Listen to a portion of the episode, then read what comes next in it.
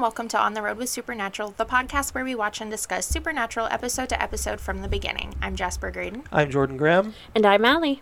And we'll be your hosts for this Monster of the Week journey through American folklore and Christian mythology. Um, so just as a reminder, we did mention this at the end of our previous episode, but we are skipping episode fifteen, The Benders. So if you're jumping into this wondering if you missed an episode, you did not. We decided to skip that one because it really doesn't add a lot of narrative or thematic content that isn't already discussed more adeptly and more efficiently in other episodes. For example, we already know that Dean and Sam would pretty much do anything for each other. We already understand that that edges into, you know, the realm of a morally gray area pretty frequently, for example, in Faith. And the story itself, the narrative itself of the episode, while it does try to deal with the idea of the monster within humanity or the evil within humanity, it does so in a really offensive way via the cannibal hillbilly bullshit that it pulls.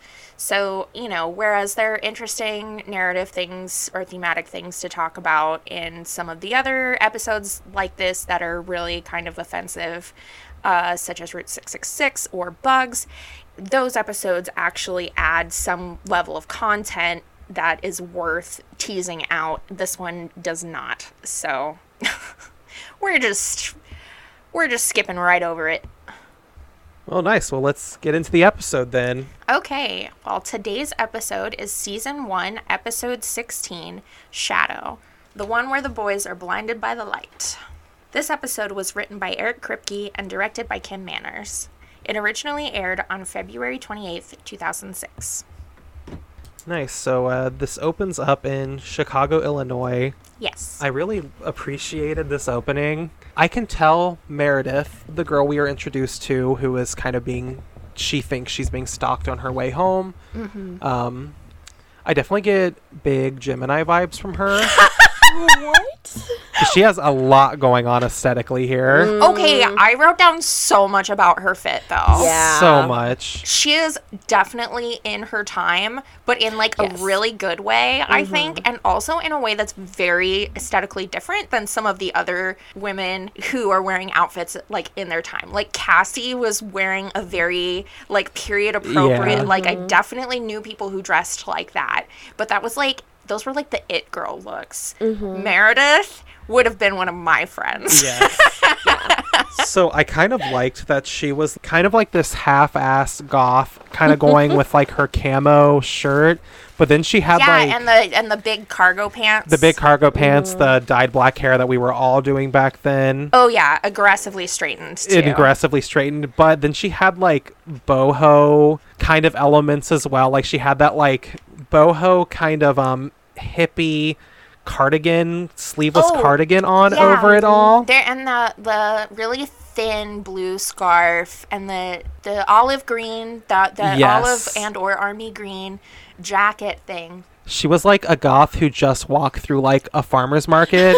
How they always have those booths that sell, like, the ha- the homemade clothing. Oh my god, yeah. That is, like, the total vibe. But while all listening to bluegrass in her little iPod, mm, yes. mm-hmm. it was great. She, you know, she knows what she likes, mm-hmm. and she doesn't care, which is why I disagree with you, and I think she's probably an Aquarius. Oh, yeah, I definitely get Ooh. Aquarius, too. But either way, she had way too many keys.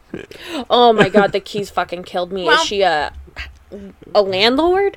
Like, well, they do discuss later that she works at that bar.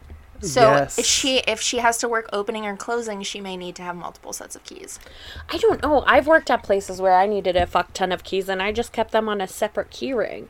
But maybe it's because I'm paranoid about getting murdered. I listened to too much True Crime that I would never stand out there with twelve keys. Maybe some are aesthetic keys. It might be a Ooh, thing. Like I'm cool that. with that. Yeah. That well, is an Aquarius she's... thing. Maybe she's, like, actually a lesbian. Like, did we mm. see if the key ring was, like, on a big carabiner? Like, maybe she's oh got, God. like, some really heavy, full with keys carabiner. And, like, that's, you know, that's her flagging. Could be. Well, Meredith, I... we're sorry you had to die. You were an interesting character for the five seconds. Oh, we did got you to see? You. She also had that um, canvas, the green canvas shoulder bag with the red yes. cross on mm-hmm. it that every fucking person I knew had. Yeah, it looks like a, almost a Swiss Army bag. Mm-hmm. mm-hmm. Yeah, I don't think they are a thing anymore, but I remember military supply stores being a big thing growing up. There was one on High Street here in Columbus, and people used to always go shopping for mm-hmm. aesthetic clothing there. That's weird. Yeah, I've I, been there in the last decade. Get there, get stuff from there for like, um, like camping. And yeah, it's like yeah, the practical, but yeah, they have camping. They have like military clothes, and they have a fuck ton of flags. Ugh. Oh, wait, she had a kind of like trip pants on too. Mm-hmm. No, they were just huge cargo, cargo. pants. That's why cargo I agree pants. with you that she was like sort of a half-ass goth because they weren't like quite trip pants. Mm-hmm. You know what I mean? But yeah. they were like. If you weren't looking, you could mistake them for it. But they were definitely cargo pants. I think also she was so skinny, they almost looked like trip pants. Yeah. That could have been She was it. like as skinny as that one character in um in Wendigo. Oh, I don't yes. know if anyone is that level. Yeah. I also just want to say that I love the fucking, her death scene. Yes. I love her death mm-hmm. scene. It's so fucking campy. Oh my god, the message on the phone that was like, I'm sorry that guy ripped your heart out, and then there's a, literally the heart splatter on the yeah. wall. It's yes. so good. I love how, I've never seen Je- Jeepers Creepers, but I'm pretty sure this is just the plot of Jeepers Creepers. How'd you get those peepers? What? Jeepers Creepers. What? How'd you get those eyes? It's a song from Jeepers Creepers. Oh. I, haven't yeah, seen it. I, I don't know I anything about Jeepers Creepers. I haven't seen it since I was like seven, but I used to sing it to horrify my brother oh my when we were kids. That's so. what I did with The Ring. I would put my like long, dark, straight hair in front of my face and creep around corners. Ooh, that's oh the my best. God. It was great. Um, I do give her props because when I first saw those keys, I was so mad. I'm like, this is not someone who listens to true crime. But then she has an alarm system, so props to her. Well, and like the keys weren't going to help her anyways, so literally nothing yeah. was going to help her from this Freddy Krueger lookalike. yeah. The shadow of Freddy Krueger. Yeah, the shadow of Freddy Krueger had those long nails. Y'all. Freddy is, like, the one out of those classic horror movies that actually still, like, really bothers me. Really? Mm. Yeah. Well, I think it's because it's an invasion of your unconscious mind. Yeah. Like, I hide inside of myself when I wish to avoid things. That's so unfortunate because the uh, original, I haven't seen it forever, but I remember it accidentally being incredibly gay. Kind of oh, like Supernatural. Oh, no, I'm not, I'm not saying that I don't like it. I like, I really like it. Mm-hmm. Um, It just scares you? Yeah. Mm. That's how I am with Venom. Nothing should have a tongue like that. And me and Abraham Lincoln. I lo- Wait, what did you say? I have a weird fear of Abraham Lincoln. Okay, I'm going to put a pin in that. We're going to get to that in a second. Allie, you're correct. Nothing should Thank have you. a tongue like that. And move upside down like that with How- that tongue? No. However, I love Venom. I that love whole the character. Plot. Yeah. Yeah. The- but it's so fucking terrifying. And my nephew will run up to me with one to scare me. Also, I don't know. I'm willing to see if that tongue will do things. Jordan. My soul m- left my body a little.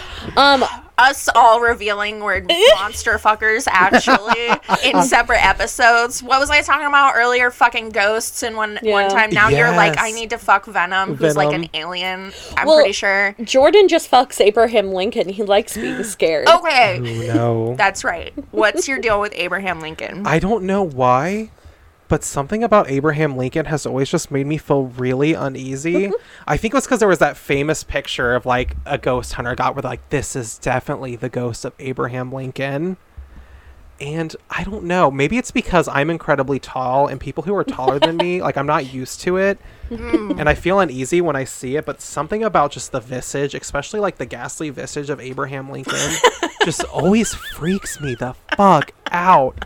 Don't know what it is, but my skin crawls. If, I love that phrasing. The ghastly visage of Abraham Lincoln. If I n- ever need to get a stripper for an event for you, you bet your fucking ass it's gonna be Abraham Lincoln. That's don't, cruel. Just don't put him on stilts and I think we'll be fine. No, I'm gonna request he's at least seven feet tall, plus the y'all top are, hat. Y'all are... Mm. I don't like this. Even I'm now uncomfortable, and I do not have a weird illogical fear of Abraham Lincoln. Speaking of amazing costuming. Yes.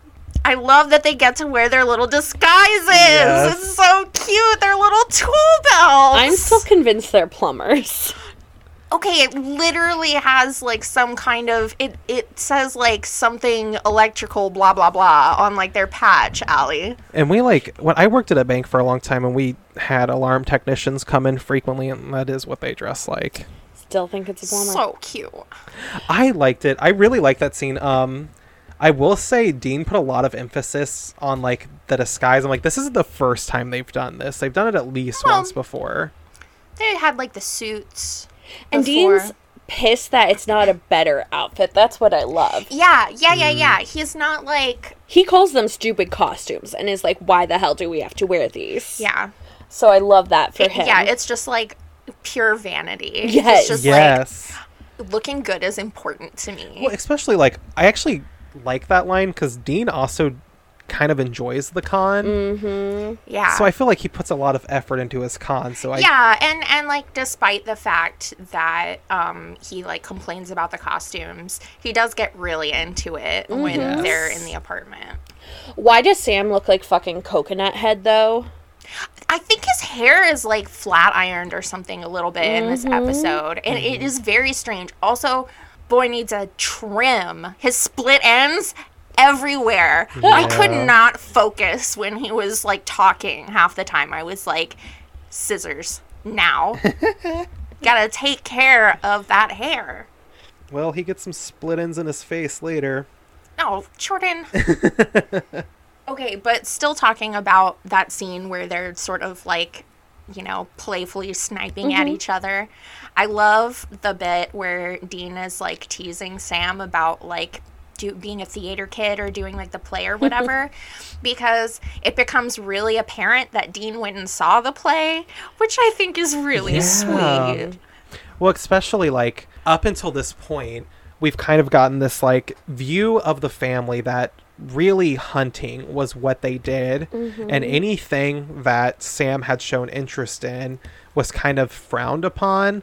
So the fact that Sam did this, he did this play.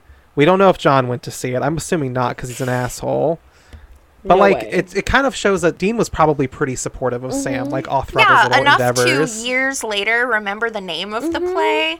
That's adorable. Especially that's an obscure-ass play. Right.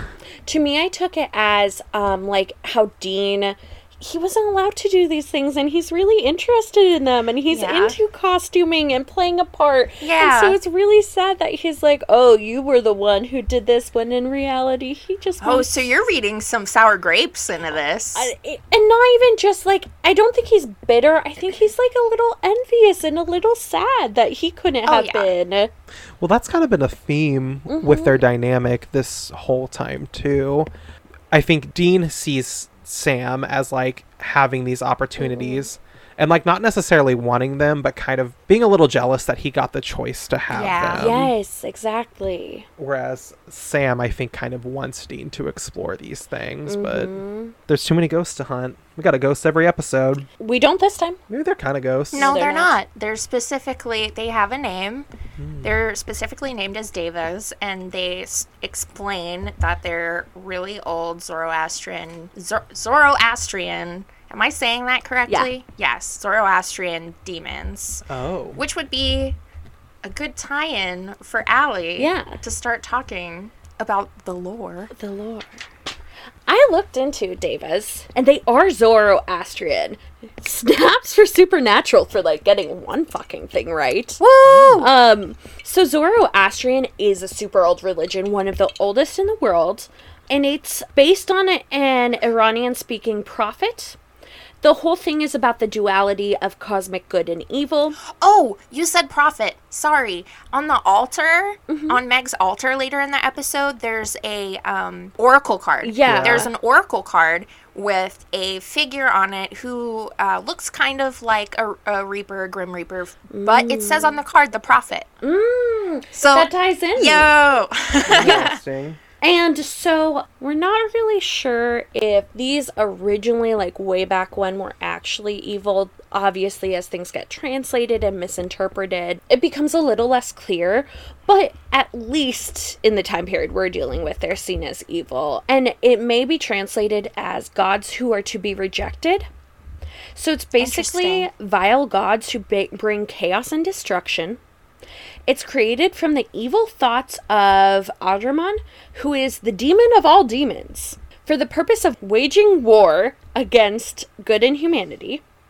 And when Zoroaster was born, they go into hiding because he's the new prophet. I see. Um, they originate in the north, which is the direction in, of evil in that society, which I thought was fascinating. Hmm.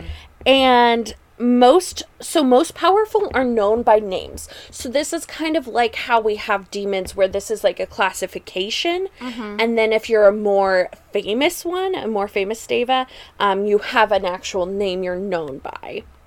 And along with this, I was like, hmm, what could I add that's like more concrete? So I wrote down steps to summon a demon. Oh my god. So we have...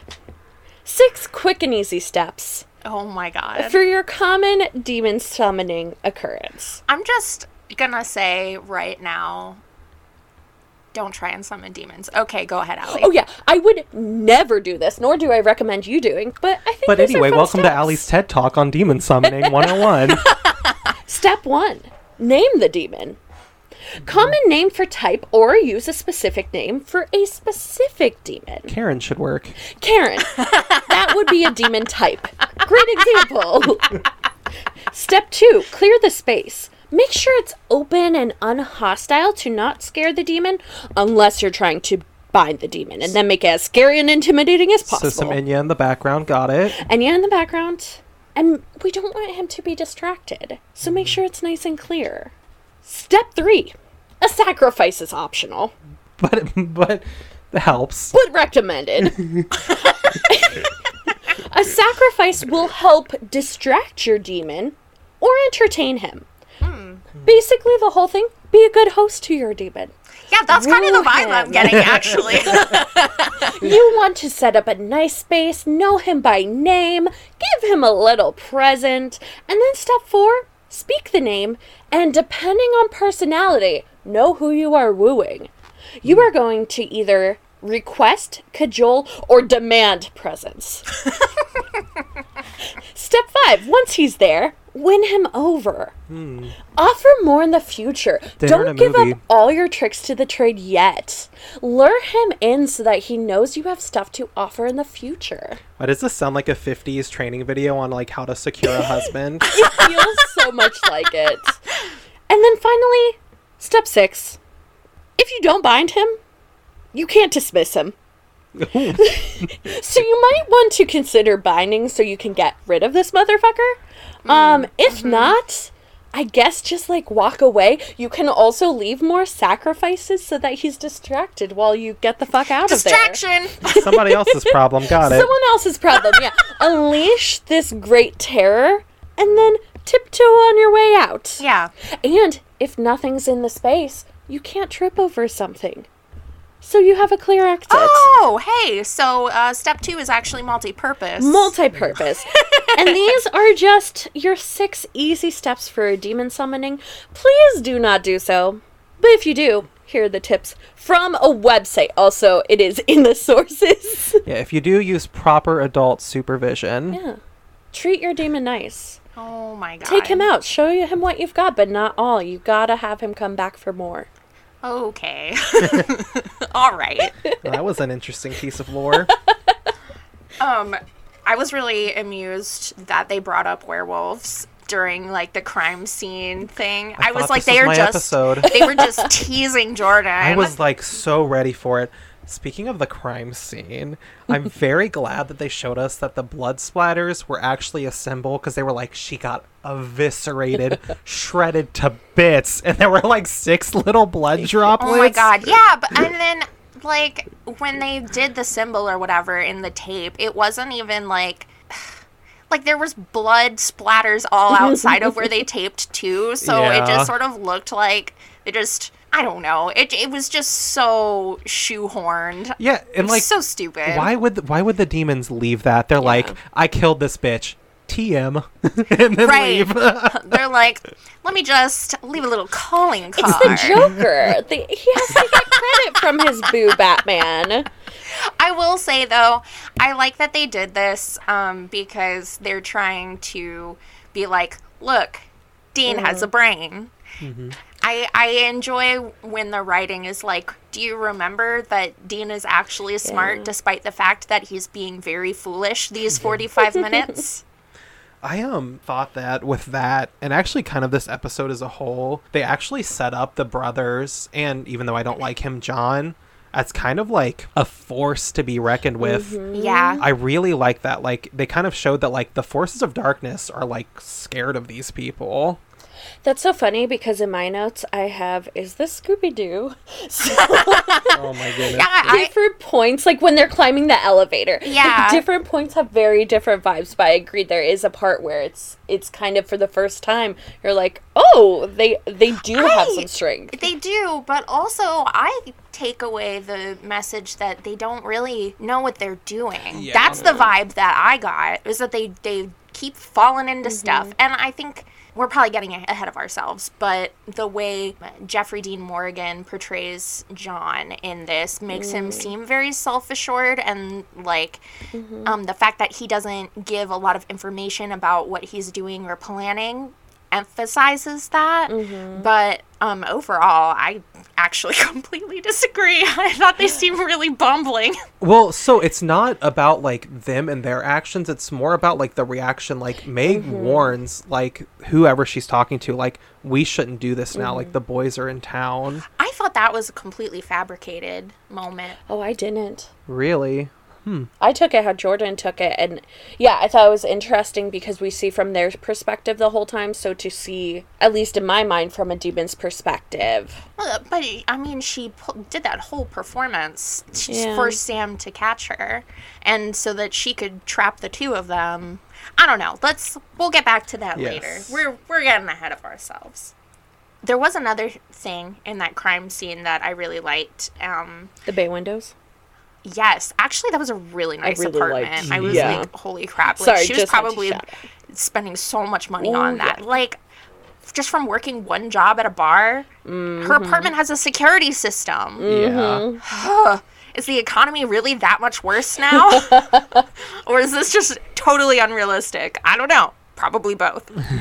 But Dean has this line where he's, like, responding to the landlady, who is a recurring actress in Battlestar Galactica, by the way. Mm-hmm. Anyway, um, he goes, uh, we're, that's what we're here for, to see what went wrong and to stop it from happening again. Mm. And I really liked that line in the context of, like, um, theater and plays and the mm. con. Obfuscation and shadow being part of the themes of the episode. Allie's looking at me like, shut up. I've heard okay, those two words. Okay, but listen... Because he's telling the truth, but it, you know, it emphasizes mm-hmm. the lie and the disguise of what they're doing, the con. I'm not saying you're wrong. I just really like that word, okay? The whole time we were watching it, Jasper kept whispering that. The whole time we were prepping the mics, Jasper kept saying that. Revelation versus obfuscation. So I sound like a dick who's just like, that's a dumb word. Whatever. I like it. Well, the best lies are mm-hmm. rooted in truth. Yeah. They're good at what they do. Mm-hmm. They're as good as boobs on a man. I'm taking that phrase back. Oh, my God. As a boobied man. Oh, my God. Jordan! My boobs are useful. Okay. I don't know what to do now. I don't either. Okay, well, anyway, let's move on to the next scene where they go to the bar. The way this scene starts is really cringy to me because it's so close to the previous scene where Dean was also doing this ridiculous mm-hmm. showboating about women liking him or whatever. Mm-hmm. Ugh, and we don't even get this woman's name.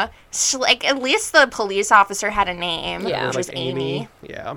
It's always like, I'm a straight man. I really like women. Women like me. Did you hear I'm straight? Yeah. It's, it's just so, so straight. Look how many women are falling all over me. The more you have to say it, the more I'm concerned about your closeted sexuality. Also, I think it's of note that he remembered the previous person's sun sign, and I don't know if he's brought up the mm. fact that he's an Aquarius yet in this season, but he definitely brings it up purposely in season two.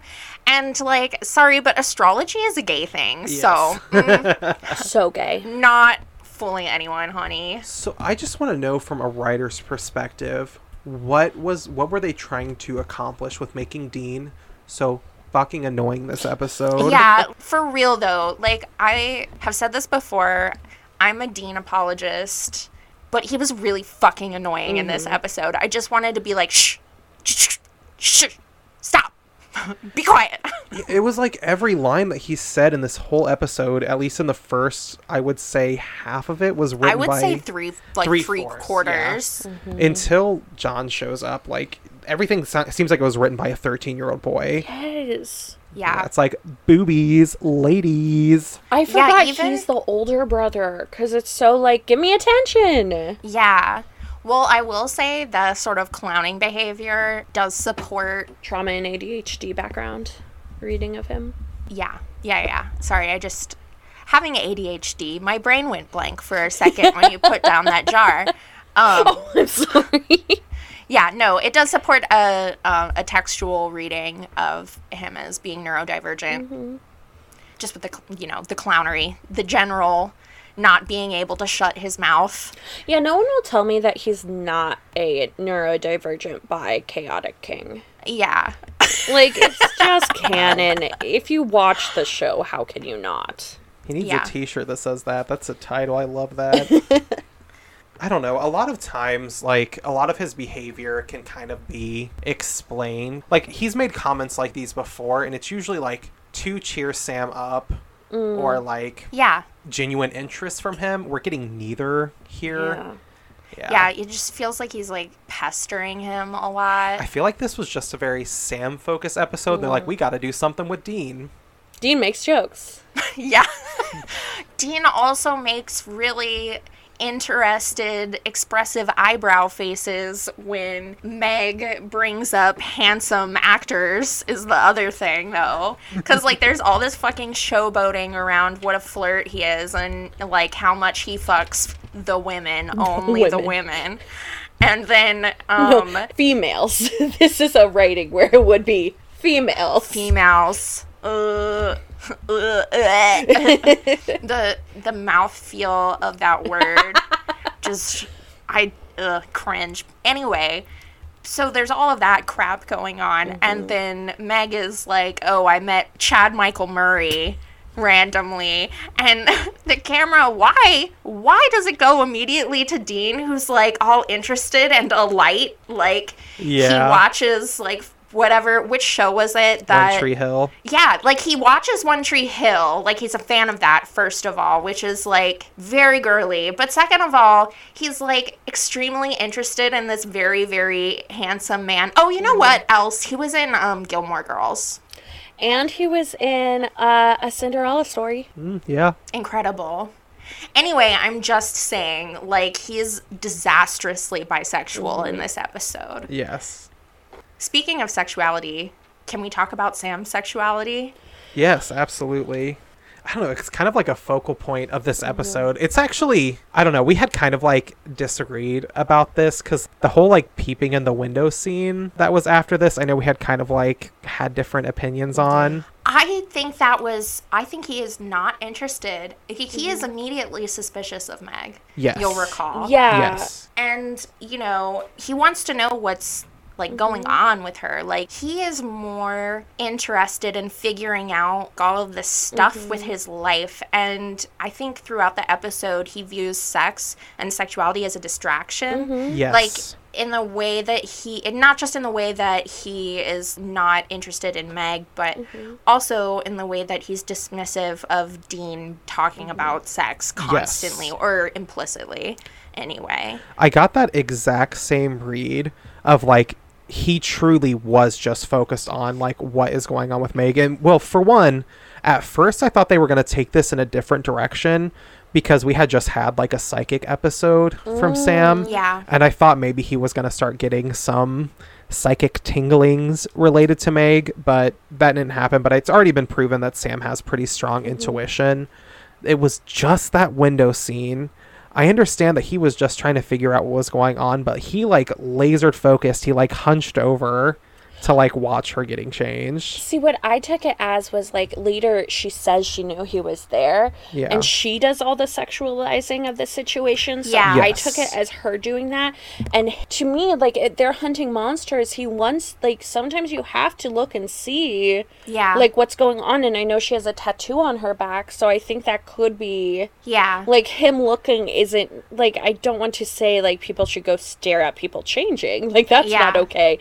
But in this fiction fictional universe, when he is, it felt like he was maybe doing more investigating of looking if there was anything obscure, if there were any tattoos or markings or things like that. Yeah, and I think, you know, attached to that scene, there's also the woman who, like, calls him out in the car for yeah. spying. And I think that moment is really indicative of the rest of the episode, where how Sam is having sexuality pushed upon him. Yeah. Yes. Like, that woman is saying, I know what you're up to. But mm-hmm. he's like, I, I'm really not. And, like, his brother is like, oh, you really have something going on with this person. And he's like, I really don't. And then, of course, like, Meg actually sexually assaults him. So yes. Which was really, really, I find it really, really disturbing. I don't know. I tend to be more sensitive to that than a lot of, like, average T V watchers, I think. But that whole bleh was yeah. so gross. Mm-hmm. Well, and it, I don't really think it needed to be there yeah. either. I don't know. You can have, if you want this, like, flirtation or this connection, it doesn't have to be in a scene where he is literally tied up in front of his brother, and she's, like, straddling him straddling him and licking his neck. Yeah, like, it was just uncomfortable overall, um and I really think it was just a strange way of portraying so, it so I actually felt like the sex element was just really amped up in this episode, just overall yeah overall and and like, I felt like they were trying to push that as a way to, like, because we're in the midpoint of the first season. Mm-hmm. It kind of felt like they're like, let's turn up the sex this episode mm. and, like, get these viewers in. And, and it did not land how they wanted it to land. It was really uncomfortable. Yeah, oh. I, I do see a specific use for that moment, and it's to obfuscate. Oh, Lord. If I had a dollar. Uh, anyway, it, it, it was purposely a distraction mm-hmm. so that they could get themselves free in the moment. But I feel like, you know, there's plenty of other writing choices they could have mm-hmm. made um, yeah. instead of having Sam, who whose, um, you know, agency and bodily autonomy is a problem already in this season, you know, mm-hmm. like the, the demon blood yes. thing. When he was a baby, like, mm-hmm. he didn't decide that, that, you know, that was decided for him. Getting pushed back into hunting and mm-hmm. whatever, he doesn't really decide that. And then, and then this assault is just very, well, it's gross. So there's, like, uh, like, how it affects Sam too, but also from, like, a writing standpoint, the, like, oversexed woman who, like, uses sexuality as a weapon to get yeah. what she wants is yeah. so fucking overdone and offensive too. Yeah. And it makes me so angry, because it's like, oh, we have a morally corrupt woman. Gotta make her hypersexual. Yeah. How else would we show? But it's also, the show does a really fucking horrible job of writing any woman, I would say. Yeah. So I think, sadly, it feeds into any tropes, because there is no depth. Well, especially, like, Meg slits people's throats yeah. and murders people. She doesn't have to use her vagina to, like, yeah. fucking lure people in. She's smart and, like, capable. I will say, though, uh, you know, in uh, Scarecrow, she does use her sexuality to kill people. Like, of course yeah. she just straight up slits their throats, but she uses the perception that she's a vulnerable woman to play on, mm-hmm. like, a power dynamic wherein this dude, this rando, thinks they're gonna fuck. Yeah. You know, yeah. so I would say that they start out pretty strong True. with her as a evil, horny lady. And yeah. I liked it there because it felt like a commentary on society and using, like, the shittiest of, mm, shittiness yeah. of men to your advantage. But here it's just, like, assaulting a man. Like, that's... Yeah. Like, he... Yeah, he has no agency in this. He doesn't open the door. He doesn't expect the sex. Yeah, and then, and then after that, too, which I think also is a problem of patriarchy affecting writing, they don't check in with him to be yeah. like, are you okay? Like, it's joked about. Like, Dean is like, get a room in the moment. And then afterwards, he's like, don't hook up with crazy chicks. And, like, which, that's a whole other can of worms. Mm, yes. The, the crazy women thing. But, but, yeah, like, no one is like, are you okay? That was gross, you know? And it just really bothers me. Like, that would be traumatizing. Yeah. yeah, I thought this shows how toxic masculinity hurts both sides. Like, yeah. when people say toxic masculinity, specifically males who don't believe it's a thing, like, are so against it. I'm like, sorry, I'm no. just laughing because you're saying males. yeah. I'm reclaiming. Um, Can you? Okay. No, I don't even do it consciously. I can expound on that a little mm-hmm. bit because it's actually kind of related to, like, something. I'm not going to go into detail, but, like, with YouTube drama that's going on right now, especially. Are you for real, Jordan? But it's serious YouTube drama. It's not like. Okay. But um, there's been kind of a thing, and this isn't me comparing in, in, any victim who has it worse than one another, but there has been people looking and discussing um assault against men currently mm-hmm. and how it's still today, like, really belittled. Yeah. And trivialized. Um, and that's something that's being discussed at the moment right now. So it's something that's obviously been happening. We, like, actually see yeah, it in motion cause, here. Yeah, because the idea is still pervasively is that men want sex all the time. Yeah. No matter what the situation. Mm-hmm. And that's so clearly untrue. What's also, you're not supposed to show weakness as yeah. a man, too. Oh, yeah, that, having, too. Yeah. yeah. There's so many layers. Yeah, I feel like when men get afraid at the idea of, like, oh, you can't take masculinity away from us, it's such a positive thing. I'm like, no, no, it's hurting you too. Like, look at how it's hurting men. Yeah. Because toxic masculinity doesn't just mean it's hurting women. It means yeah. it's toxic and corrupts all of it. So really, by addressing that, you're helping everyone in the end. Like, it needs to be seen yeah. as just something that hurts people. Yeah, the same way that, like, misogyny hurts mm-hmm. everyone regardless of gender. Yes. Yeah. So don't, you don't have to answer this question if you don't to. You and both the audience can just give me a knowing look. But Dean does say Sam sure has a thing for the bad girls. It's like bad women or evil women being pushed on Sam. Is that going to be a running theme in this series? So I'm kind of getting a vibe that it might be. We're just going to watch the show. Okay. But I will remind you that Jess seemed to be relatively normal. Yes. And uh, what was her name in Hookman? What was that character's oh, name? Oh, I forget. Uh. I could go back and find it, but... Yeah, too many one-off yeah. female characters. I will remind you that the positive females in Sam's life do not last more than an episode. Ah, yes, the penis of death. the penis mm. of death. That was a little spoilery for Jordan, but oh well. No, we, we've already talked about the penis of death. Oh, have we? Mm-hmm. Oh, whoops. Well, forget it. Whatever her name was... There was sort of a dichotomy of her character where she she was the villain. She was yes. the one that was killing people. Mm-hmm. But she's also, like, the perfect church girl or yes. whatever. So do with that what you will. You got one normal one, one that's really repressed, and one that is a rapist. So oh boy. A rapist and a murderer. Just, you know, whatever you want to make of that.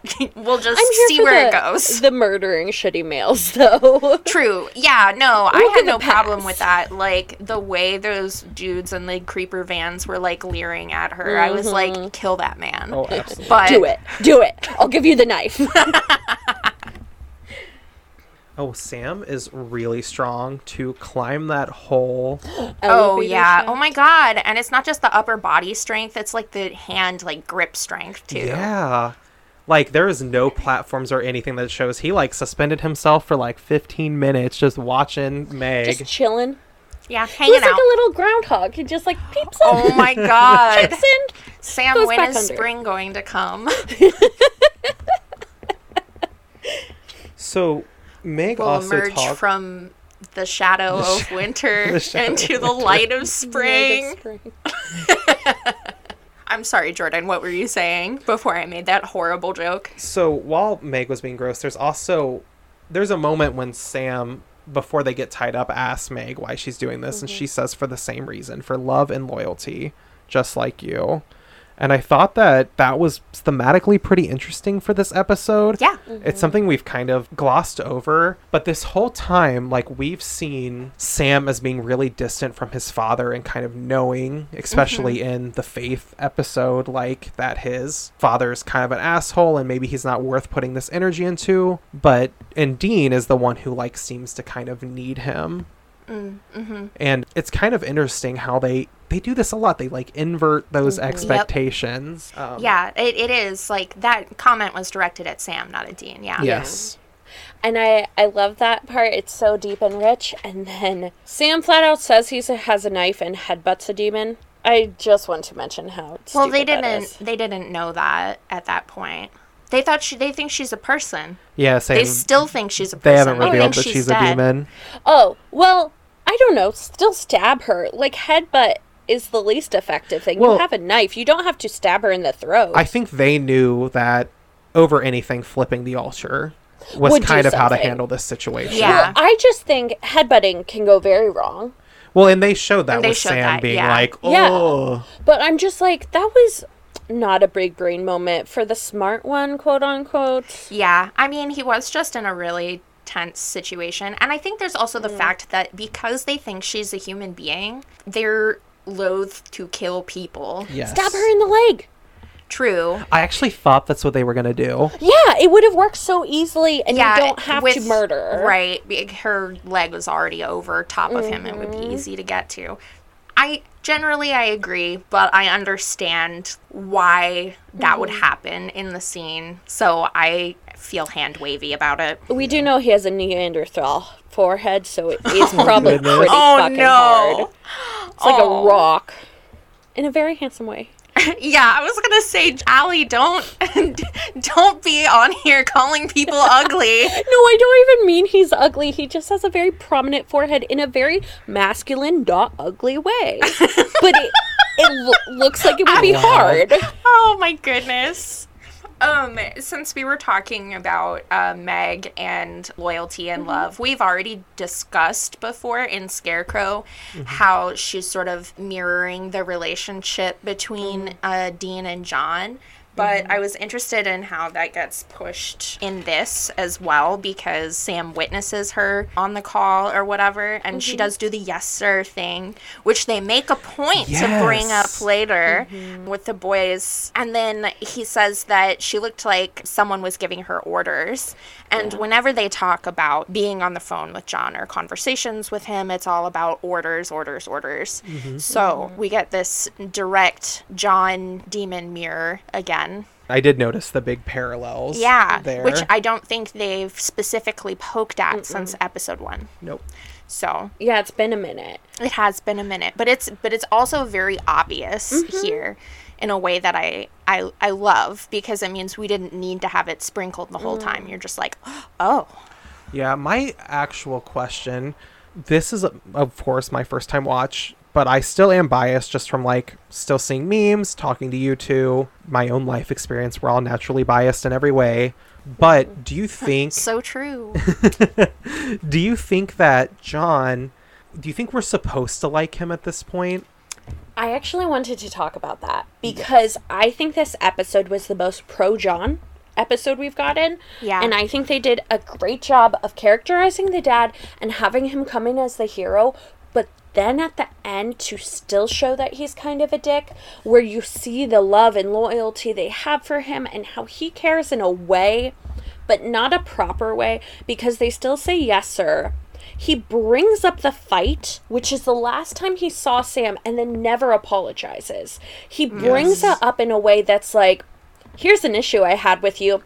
It's been too long, which puts the responsibility then on Sam. So I thought it was interesting how it could be so pro him in moments, uh, yeah. but still show that he's not like the best. I agree. One, but the yes sir was like the obvious one that kind of like snapped me out of it. But the other scene is the scene that we have with Sam and Dean, where they actually, for once, the first time in this show, just say how they're feeling. Mm-hmm. Where Dean is like, I want us to all be together. I feel like in this episode, Dean is kind of choosing Sam over John, and that's something that we kind of get to see a little bit mm-hmm. here for the first time. Yeah, let's back up. Let's back up and let's talk about that whole scene, actually, where they're they're talking right before they're preparing to go in. So yeah, they get in that fight because Meg lets Dean know that Sam had, because remember at the bar, Meg like lays into Dean, and that's kind of what sets the scene up. Mm-hmm. Um, yeah, and that's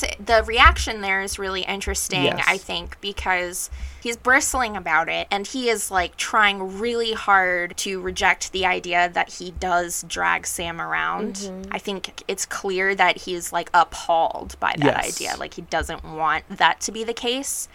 And I don't know what to make of Sam's reaction in that mm-hmm. moment, and I was wondering what y'all thought, because he immediately is like, no, no, no, no, moving right along, you know? So is he just being like, no, that's not the case, because I genuinely feel like I want to be here and I'm choosing to be here?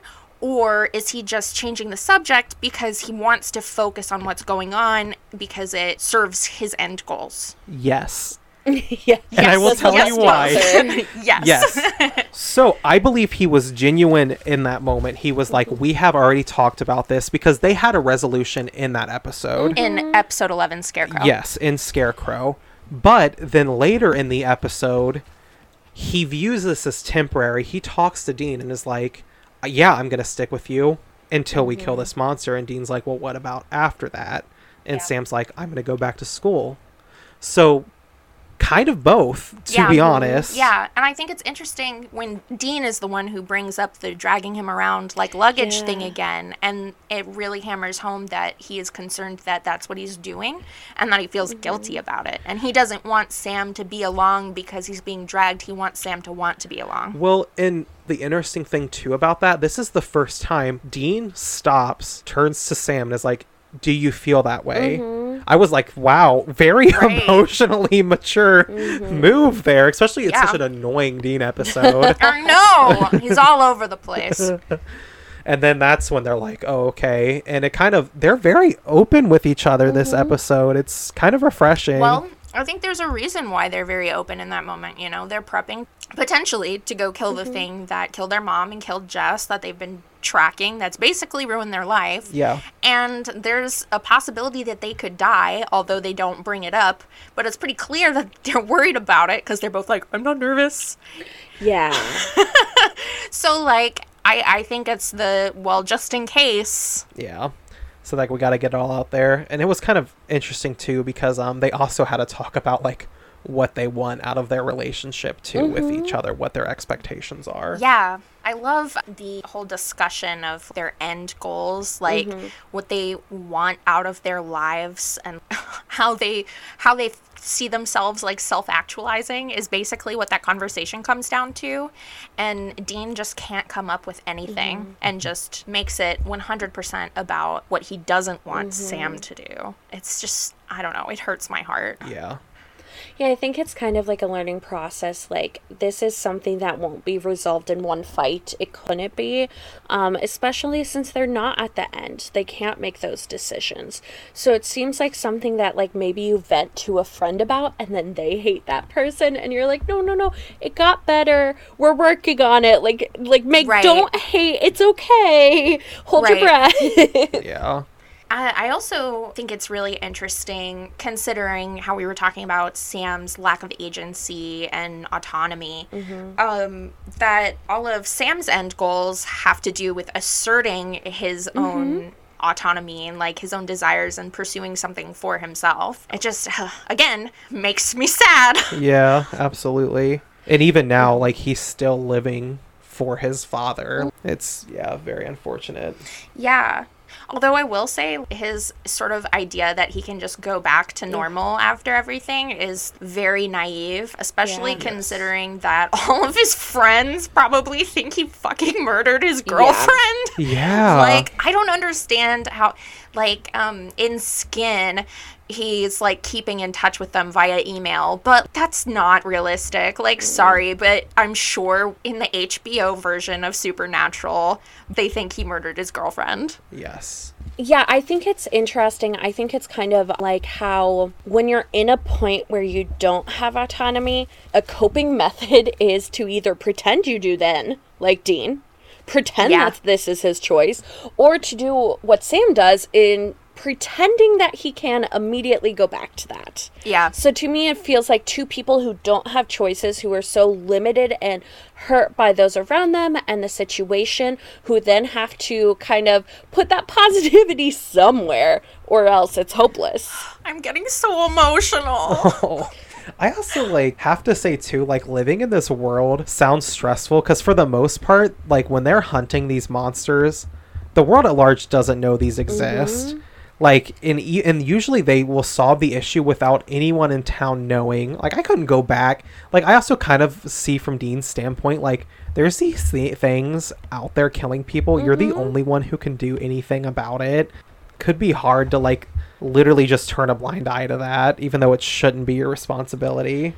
I love I the morality in this universe because there is a big debate um, between Dean and Sam whether, because they know about it, it's their responsibility, or when Sam's like, no, this would happen regardless. Someone else will figure out what to do. Like, this isn't on us. So I love the moral debate within this entire series of the monsters of mankind. What responsibility do individuals take in that? And to what degree are you guilty mm-hmm. yourself if you choose to have your own life outside yeah. of it? Which kind of reminds me of the conversation they had at the end of episode thirteen, Route six six six. A little bit. Yeah. Because Sam is suggesting that Dean wants mm-hmm. something other than this. And, you know, he, he deflects as he does. Mm-hmm. Or it, actually, I think he flat out does not answer. Yeah. Falls asleep, right? Is that With the, the one? Sunglasses. Yeah, yeah, he puts on the yep. sunglasses. We're we're hiding from having to mm-hmm. have our emotions read and be exposed. But I was also kind of reminded of um, that episode, too, because of the way that the conversation is sort of concluded between Dean and Sam on the topic of what's going to happen after they kill the demon. It really reminded me, and not in a gross way, just to throw that out there, but it really reminded me of Cassie breaking up with Dean again at the end of Route six six six, because, you know, they're both sort of like, realistically, mm-hmm. things, there, it's just not going to go back to how it was, and Dean is like, it could be, it could, yeah. and as sort of his, you know, as sort of his response to Cassie in that episode, too, is like, I'll be back, mm. we could figure it out, but it's sort of, I don't know, the tone is very pathetic. Yes, absolutely. It reminds me of another quarantine T V show and book um that's fantastic, the Irish show Normal People. I haven't seen that. Oh, it is fucking heartbreaking, but it's so good, and it's about two people and, like, if they can find the time to be right for each other and, like, kind of having to find yourself in that. And I think, obviously not in a romantic way, but Dean and Sam are dealing with the same things because they have very different wants in life that will take them very different places if they accomplish this. And yeah. sometimes there is no resolution of connection or finding a compromise. Sometimes there's just not. Yeah. Yeah. Oh. No. Yeah, if you want a good cry every episode, go to that show. Jesus. Oh, it is it nothing that you'd expect in the first episode. It just keeps evolving. Well, speaking of good cry, are we ready to talk about when they do finally get back from Meg getting yeeted out a window Yeah, put, she really did get tossed out that window, huh? Eat that bee. Well, oh, and like I did like though when she died, they put her in like the most oh ethereal, pretty like, oh, just fell out a yeah. window. Oh. Right. I just fainted. Me and my womanly wiles. Right. But yeah, we finally, for the first time outside of flashback, see John. Papa Winchester. And he comes out of the shadows. Yes. And into the light. Into the light. Before they get blasted by light. Mm-hmm. I do just have one note. Of course he drives a lil dick truck. Okay. I want that truck, though. That truck is for lesbians, and I'm offended that John has it. Lesbians and men who overcompensate. Those are the two categories. Men with small dicks wish they were lesbians, honestly. That is Hell yeah. probably very true. Just saying. So this scene, as a first-time viewer, really uh, did not turn me on to John as a father. Yeah. Uh, yeah, circling back to mm-hmm. this, yeah. I find myself particularly enraged watching this scene, having watched the whole series, mm-hmm. and just, you know, reflecting back on what I know. And, and in this moment when he comes out, it's clear that he found them and not the other way around. Which leads me to believe that he's sort of known where they were for a while. Where, yeah. You know, and, and so that means, you know, he's known where they were and he was just flat out not fucking checking well, up on them. Even, even when his oldest child was going to die, yes. he doesn't appear. He never shows up or checks in or anything in episode twelve. It just makes me so mad. I'm like, what kind of fucking father? Mm-hmm. I don't even, like... You could call. Well, they've already established that he, they, he knows where they've been in the Poltergeist yeah. episode. Mm. He literally was there in Missouri's house. Mm-hmm. Yeah. And, like, did not make any effort to...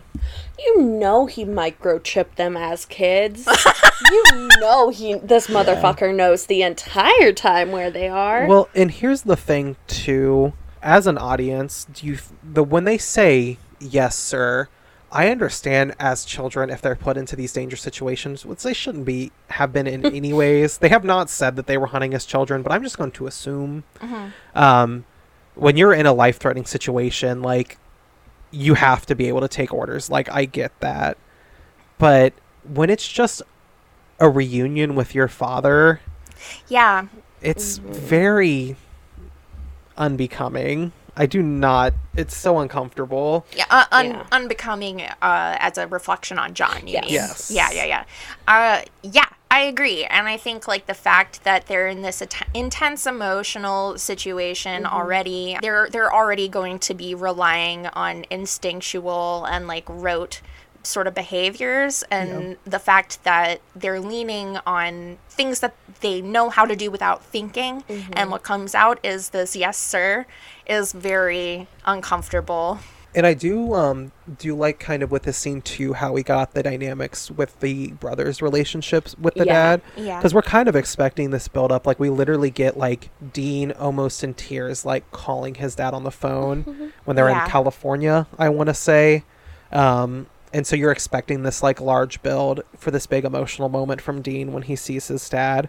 But it's actually Sam that we get that more meaningful interaction when yeah. they do finally. Well, it's more it's more tense. Like yeah. Allie had mentioned earlier, the last time they spoke in person was when Sam left to go to college and they had the really big fight. So, yeah, I think, like, the biggest mm-hmm. thing is, like, the physical contact. Yes. And, yeah, there's the, the hug yeah. that Dean gives and then Sam does not. And I thought this scene is so indicative of how John sees his own role as a father. Mm-hmm. Um, as he, I'm assuming he thinks he's not a bad dad. No. Um, I'm assuming yeah. he thinks, like, this is how you raise kids, and you raise them in a way that's kind of more, like, militant. Is that a word? Militant. Militant. Ooh. Militant. I need more coffee. Um, and especially with the end decision and the dad having been separated, I don't think he thinks he's doing bad things at all. I think he thinks that they are kind of on a mission, all of them, to kill this thing that they've been hunting for decades. And so to him, like, his purpose and his purpose in their relationships is to stay away so that he can go get it. You know, my mom said something really similar to, to that, and I thought it was really smart. She compared John to Sarah Connor. The same mm. kind of... Oh, yeah. Yeah, absolutely. Yeah, yeah. I was like, your mind. I no, literally Mama Jasper. Have. That's awesome. Yeah, yeah, yeah. I definitely see that parallel there. Um, I do also think it's kind of interesting that Dean is the one who agrees to let John go. Mm-hmm. I'm gonna, I'm gonna correct you. It's Dean's idea. Yes. And you can tell from John's expression that he hadn't thought of it mm-hmm. until Dean said it. Yeah. And he actually kind of disagrees at first. He's like, oh, well, you're hurt. Mm-hmm. Yeah, it's super depressing mm-hmm. in that moment that Dean is being like the responsible one. I will say they did actually get me with that little curve at the end when Meg came back with the demons. Oh, yeah. Had that big crashing noise. I was not expecting it. It is the first time the show has, like, swerved me like that. Yeah.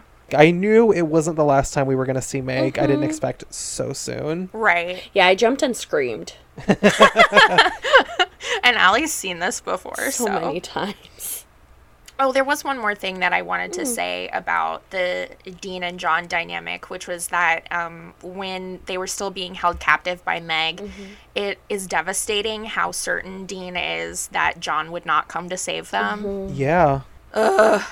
Also, I did like how the episode set it up itself up to where Dean was like, all I want is for us to be together again as a family. And Sam's like, well, that, you know, might not be feasible. Mm-hmm. You'll always have me, but I may not be there.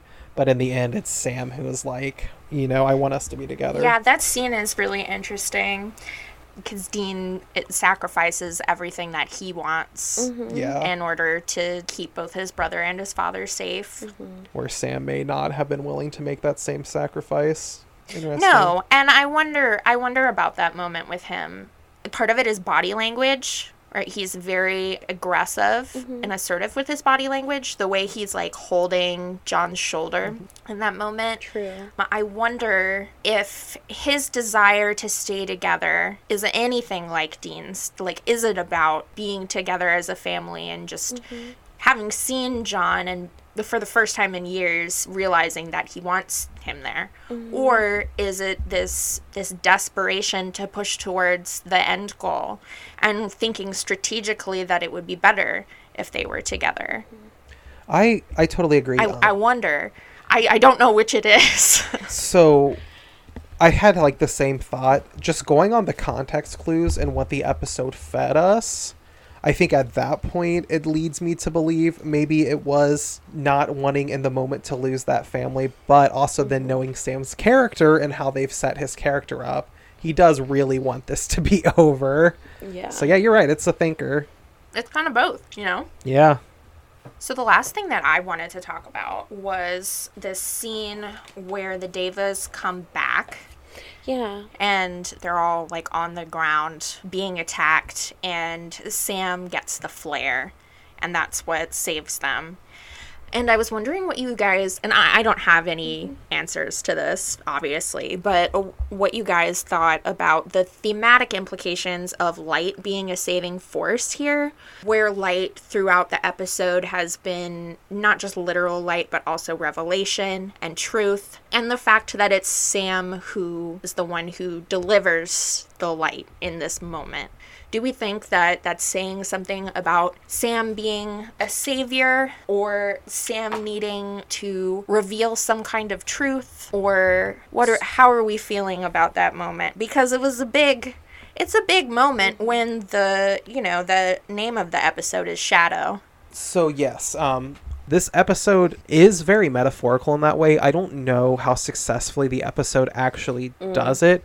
But we get so many points, yes, where the truth comes out. We see it, I think, the first time with Meg kind of airing out all of the drama from the yeah. Scarecrow episode. And then any conversation that Dean and Sam has had with each other has been very direct this episode, and not like a hurt feelings conversation. Right. And then we finally see John, who literally comes out of a shadow, turns around like the fucking Batman, like the first time we see him. So I do feel like they are trying to do something with the metaphor of like light kind of mm-hmm. banishing the shadows. But I'm trying to think what that metaphor could be, if I'm being honest. The only thing I can yeah. kind of grasp is there could be an accepting of like his role in that's how this. I took it is like becoming a part of it. It's the first time, and like showing his dad that he is actively well, becoming part of, and he he saved his dad yeah as well true. So that's another thing, is like accepting him not only as like maybe a savior, like who's killing these demons, because mm-hmm. he also had the big demon radar with Meg, mm-hmm. but also kind of as a part of this family mm-hmm. as well, is kind of how I could see that. Mm-hmm. Yeah, I know you can do a lot with light as a metaphor in this part, but that's not how I took it. I took it as part of the family, and if you're looking for a metaphor, that like passing of the torch. Oh, very literal once yeah. again. Yes.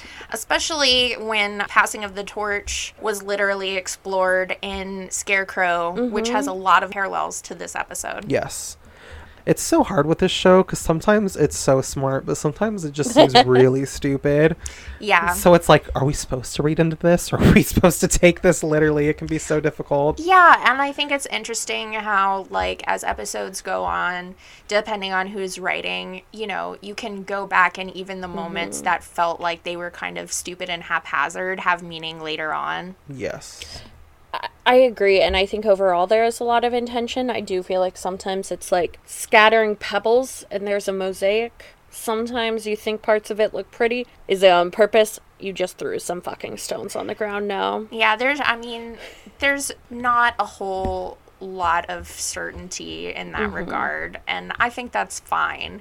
But I'm going to read everything that is in the final product as intentional, because yes. we because we have no way of knowing. So we can only assume that is that it's intentional if it didn't get cut out. Especially if it's written by Eric Kripke, because mm-hmm. this is like his writing room. Yeah. So like there better be intention.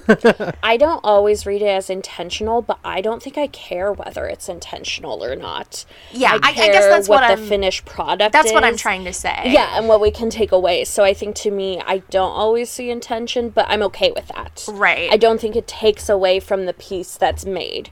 Um, I do think some points, um, cough, cough, bugs, cough, cough, Wendigo, cough, cough, half the episodes of first season. If they had more intention, it would make an even better product. But I do think there is some there. Yeah.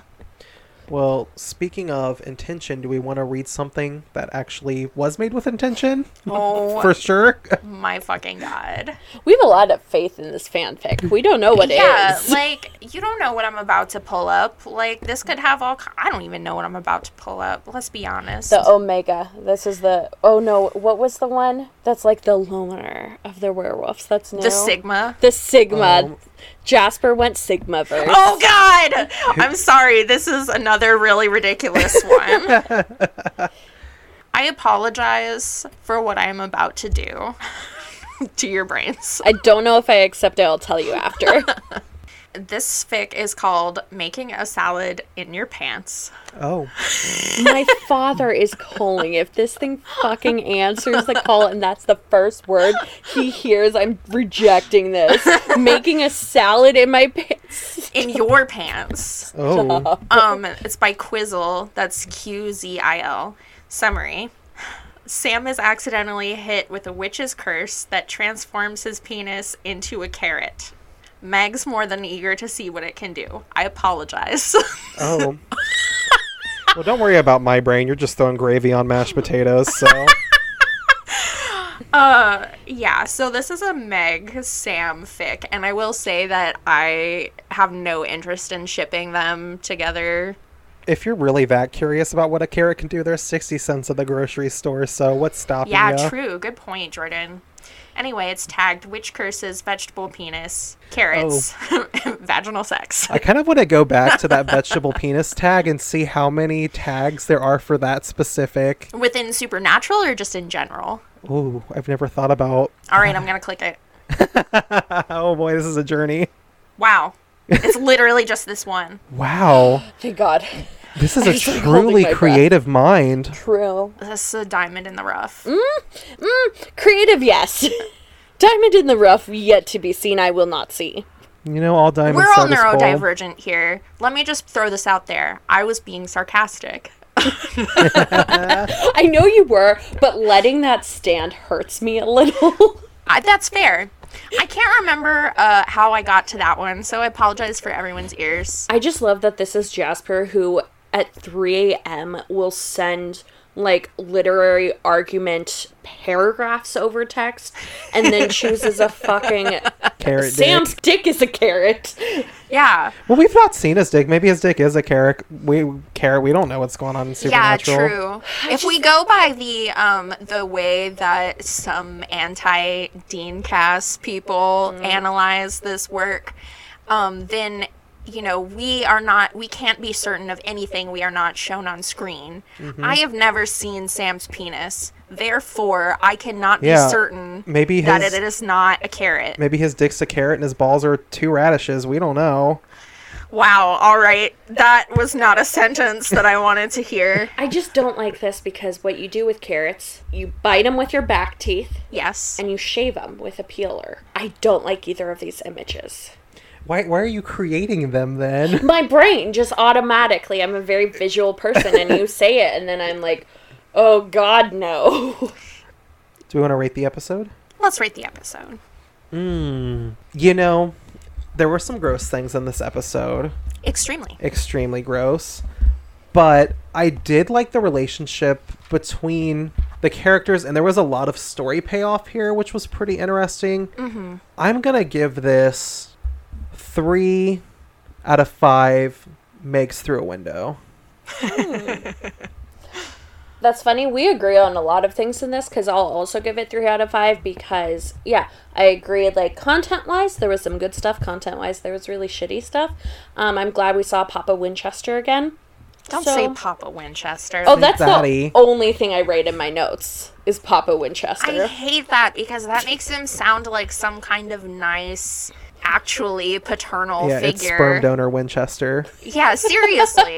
So I will give this episode three out of five slightly misshapen carrot dicks. Why do you assume it's slightly misshapen, Allie? I imagine it like those funky carrots you pull from your back garden. You've spent a lot of time imagining these carrots. My brain, I, I just want to add that usually the funky carrots you pull out of your back garden are like the size of a thumb. Yeah. So. And like twisted and gnarly. Oh, okay. So you were aware of that. You're just like, yes, I imagine that Sam's dick is twisted, gnarly, and the size of a thumb. So what you're saying is it has girth. Stop! I want to die slightly more now. What about you, Jasper? What do you rate this episode? I think three and a half. I'm going to uh, do a three point five here. three point five gay celebrity crushes Ooh. Out of five.